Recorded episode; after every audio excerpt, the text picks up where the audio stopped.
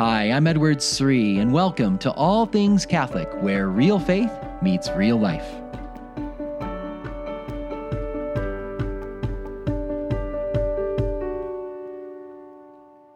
Love we bring into our marriages is just so beautiful. I have some friends who recently got engaged and uh, another couple that recently got married. And it's just so awesome to see the joy on their face, the excitement, the hope for the future.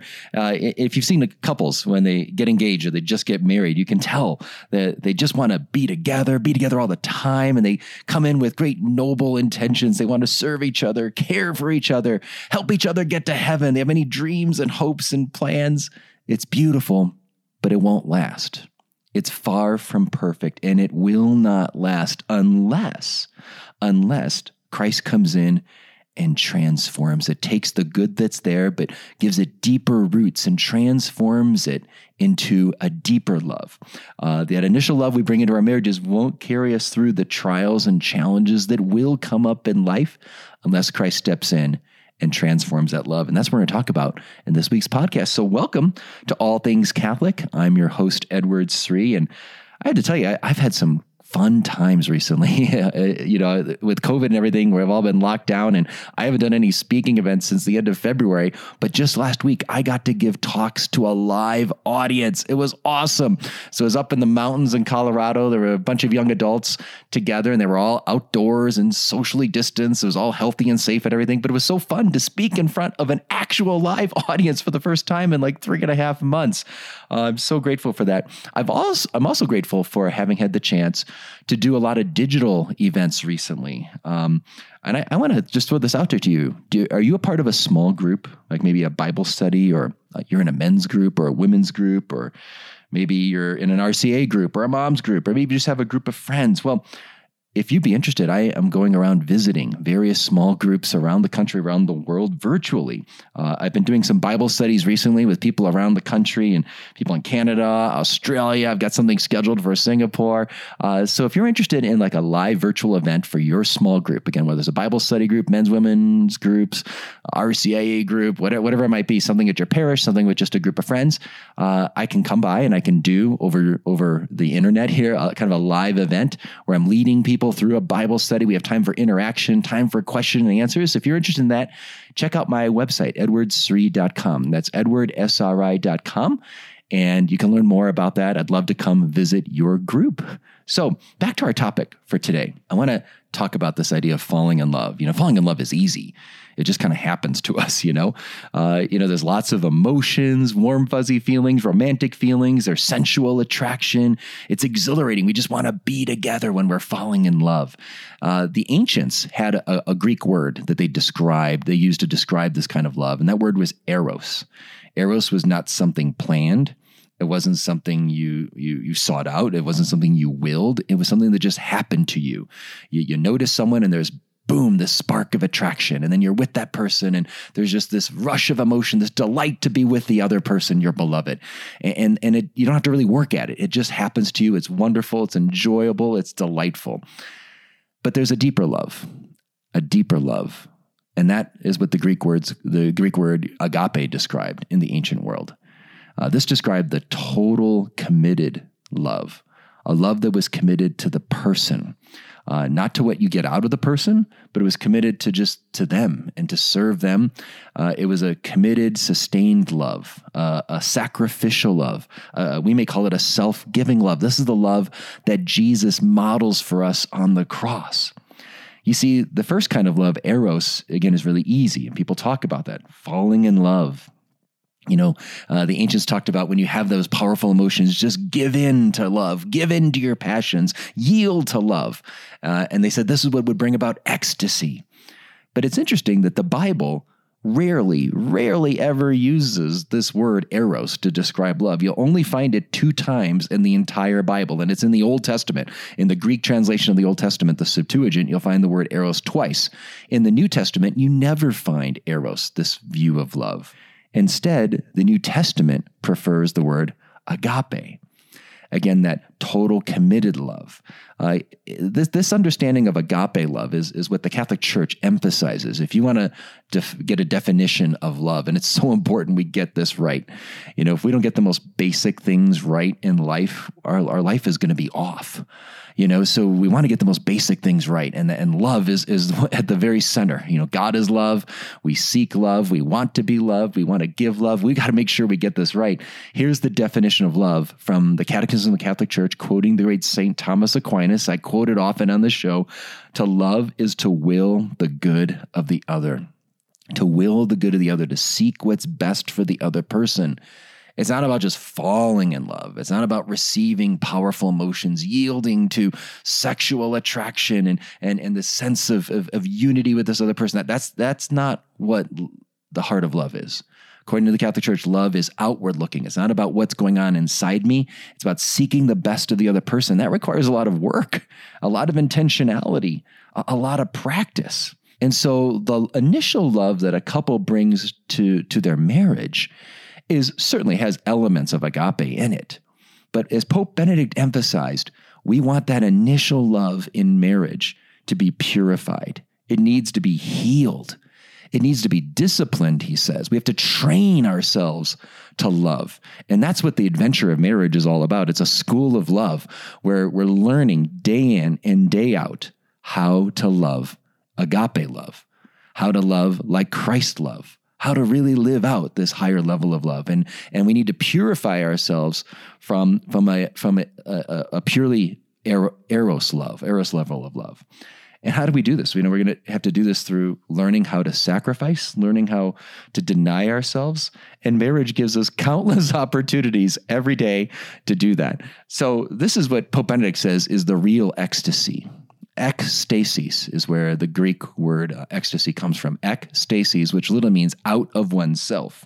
And while the ancient pagan world sought ecstasy, kind of like a drug, kind of like an intoxication, you know, just seek this this pleasurable, this emotional, this romantic feeling for yourself, and it's just amazing when you give into it. The Christian understanding of love, what Pope Benedict describes, the real ecstasy, ekstasis going out of oneself, is an exodus out of one's own selfishness, out of one's own self centeredness. What does this other person do for me? What do I get out of them? And so that's the real test of love. When your beloved lets you down, when your beloved disappoints you, when your beloved didn't think through everything the way, the way that you would have hoped they would have thought through it, when your beloved doesn't say thank you, when your beloved doesn't honor you and praise you, when you feel frustrated in your marriage, maybe lonely in your marriage, precisely in those moments when you feel misunderstood in your marriage, that your spouse just doesn't get it. in those moments, what do you do? That's when love is really tested, right? Because if love is just eros, it's about what I get. I get these feelings. I feel good about myself. I get, I get, I feel really close to this other person. And there's nothing wrong with that. That's all good. Pope Benedict emphasized that eros is not bad. It's just that it needs to be purified, it needs to be uh, enhanced with agape. And so we need to move from just eros to agape. And we go into our marriages with the mixture of both. And we want to bring agape ever more to the center of our marriage to get out of ourselves. What do I get out of this other person? So uh, again, I want to highlight this. You know, uh, Pope, Pope Benedict emphasizes this that eros and agape aren't completely separated. You know that uh, we were fascinated with this other person when we're falling in love, and we love those delightful feelings and the growing friendship and all that. And it's all great, but over time, we become less and less concerned with self and more and more concerned with our beloved and seeking our beloved's ha- happiness. And that's where agape is already starting to enter our love.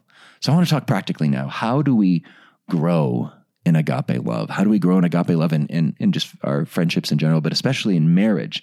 Pope Benedict emphasizes that man cannot live this sacrificial, self giving love on his own. He can't always just be giving and giving, he has to receive. And, and I can't receive agape love fully from my spouse. My spouse cannot fulfill all my heart's deepest desires. They can't satisfy uh, my deepest longings in life. Only God can. I need to go to the source of agape love, the one who is agape love, the God who is love. I need to go to him. He needs to fill me up. So that's the first practical thing I want to I want to emphasize is that oftentimes we we can go into our marriages, and I hear this especially with younger couples entering their marriages. Uh, I, I hear stories of this that many of them will go into their marriages and then things get hard, and they'll share about how you know now this this other person isn't fulfilling all my needs or this I'm not happy. I'm I have to work at this marriage. It's really hard. It's frustrating and somehow that's like my beloved's fault. it's as if they're they're looking for their beloved to satisfy their needs, and and that can never, uh, no human person can satisfy our heart's deepest longings. Only God can. And so, if we don't get this point right, you know, and, and, you can see this with young people when they're single. They just, I just want to be married. I want to be married, and that's that's great. God put that on our heart. But if I think that my spouse is going to solve all my problems in life, now I'm going to be happy. Everything's going to work out you're you're in for a lot of disillusionment when you go into your marriage. We have to realize that only God can fulfill those deepest desires. And if I'm trying to get all of my needs met by my spouse, that's a recipe for disaster. And so uh, I need to tank up with God, so to speak. I need to fill my heart with agape love. Secondly, how do I do that? Uh, we need to do that through a prayer life. I often talk on the show the great importance of having a daily prayer life. I can't tell you how essential that is for marriage. That you need as a husband, I want to speak to the men out there, you need time to pray every day. You will not be the husband God wants you to be. You will not be the father God wants you to be if you do not have time for prayer. And I mean, not just saying prayers, I mean, you've got like 20 minutes at least of quiet time, intimately talking with God, living in divine intimacy with Him, in friendship with Him. You're, you're sharing from your life, you're listening. Maybe you're doing Lectio Divina, meditating on the scriptures, whatever it is, but there's an intimate conversation that's filling you up. And, and, and, you're, and you're turning your heart and your troubles and your desires and your plans, you're surrendering all that to the Lord and asking Him to guide you, Him to be the one to help you, Him to be the one to encourage you, Him to be the one to, to shape your life. And, and if you're filling up with God, then, then, then you have more to give to your spouse. You have more to give to your children. So, men, I know you're busy, you're providing for your families. That's awesome, but you got to get up early in the morning and find time for prayer. Or, or, or, in the middle of your day during the lunch break to find time for prayer, or at night after the kids go down. You have to find that time for prayer. But, gentlemen, I want to tell you there's a second thing you need to do. You need to find time for your wife to pray. You can't expect your wife to be home raising the kids, you know, and, and just being there and, and, not having time for prayer. you, you need to make sure that she has time for prayer each day. And if that means you get up early and you take care of the kids in the morning so that she can have a cup of coffee and get her prayer in, that that's great. Or you find time in the middle of the day for her in the afternoon, whatever it is, make sure your spouse finds time for prayer. And and wives, I'm going to speak to you. I'm going to say basically the same thing, but in reverse order here. you have to make sure you have that time. Fight for that time. I hope your husband will fight for you to have that time. But wives, you need that time. This is this is so crucial when you get overwhelmed in life and and, and the pressures of life are there your spouse isn't going to be the one to satisfy to help you with all that all on his own. You need to turn to god. You need to fill up with the holy spirit in daily prayer. You need that time every day 20 minutes of prayer to find it. It could be while you're nursing a baby. Uh, it, it could be you know, in you know, when you're at the park and you're just sitting there praying while kids are playing in the park, whatever it is, you know, you need that time, moms, for prayer in your life. And, and you do need to honor uh, that, that your husband gets time. Work together, husband and wife, both of you, I'm saying this. Find time that each person gets time for prayer each day. If you want to grow in agape love in your marriage, you've got to turn to the source of agape love himself, Jesus Christ, in daily friendship with him, in conversation with him. I mean, think about it. Husband and wife, if you don't if you go several days you don't really talk to each other, is your what's going to happen in your friendship? There's going to be more friction more tension more misunderstanding. You're not going to grow. You need that time for conversation together.